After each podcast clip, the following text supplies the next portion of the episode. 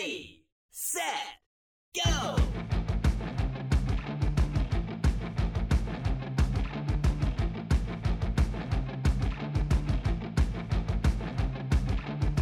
Welcome to the EV Diaries. This is a place where we scratch that EV curiosity itch in small town America.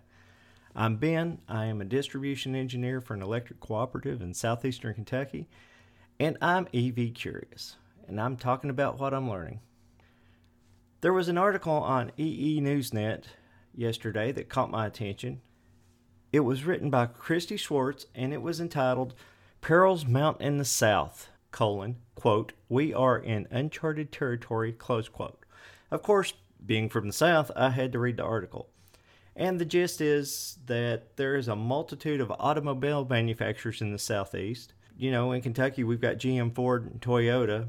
In the region, you might as well add Mercedes, BMW, Volvo, Honda, Nissan, Mazda, Hyundai, Volkswagen, and Kia.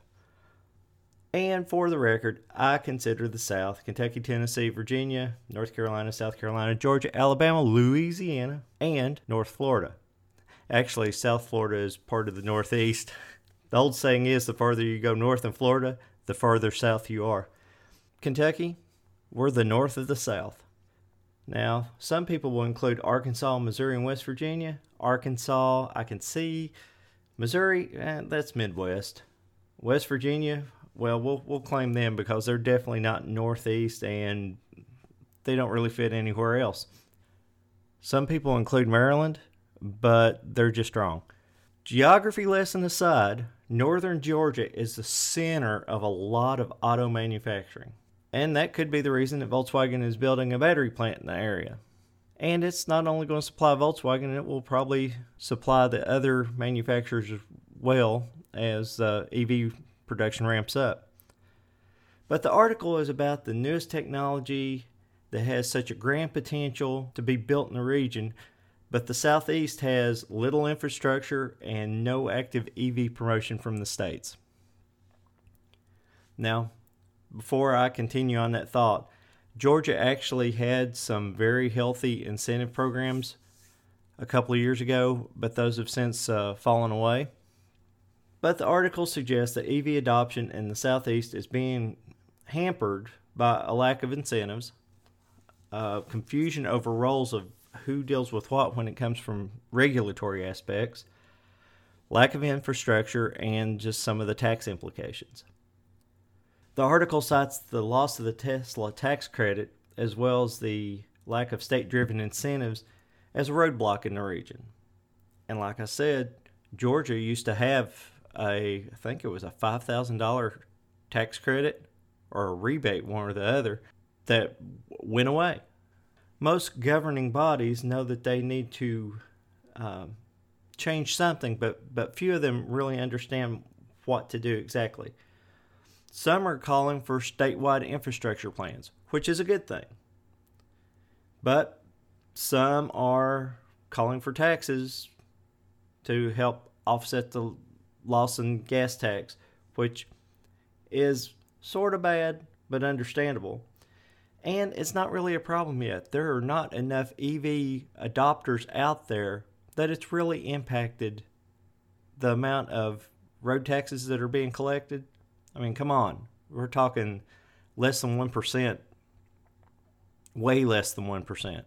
Now that's going to grow and it will eventually become a problem. But right now, I think it's a little little iffy to say that's the reason your state's losing money. Now, some of these people that are proposing the taxes on EVs, they want to use that EV for infrastructure. So, right there, that's good and bad. The states with public service commissions know that utilities would love to build infrastructure, but they have to recoup their cost, which makes payback extremely long or it raises the rates. Here's my take everyone blames infrastructure as the problem, and I used to. That's not the problem. In reality, everyone has the equivalent of a gas pump at their house. I would like to see more infrastructure, especially in small town America, but that's not the problem. Cost is a big factor, and the Southeast has a lot of poverty and a lot of scarcity mentality. And it's generational. EVs are seen as a toy for affluent city folk. Just because of that, it's something to be shunned or completely disregarded. Like I said, it's generational. It's not even the cost of the EVs that is the big problem in this scenario. Although I wouldn't mind that uh, $28,000 EV with a 400 mile range and a tax credit. But the biggest problem in the Southeast, actually in America in general, is education. Don't get me wrong, I do think EV prices can improve, but most people in small town America can't get over the sticker shock to see the benefits that EVs provide. They can't see the cost savings, they can't get past the range limitations. This prevents them from seeing how the EV might fit into their lifestyle. People in small town America, people in the Southeast, have to stop thinking gas pump and start thinking cell phone. And I don't know what to do except keep pushing the education part of it. Prices and options will continue to improve. States will continue to evaluate their roles some will be more proactive than others, and some, like Kentucky, are just too broke. They couldn't afford to do anything if they could. One day, we will all have a car closer to that $28,000, 400 mile range car that will be manufactured for the masses. And I expect Tesla to come out someday with a subcompact, and it will be awesome. Mini is getting there, but they're content with being a quote unquote city car and until that battery pack gets bigger is going to see little adoption outside of cities.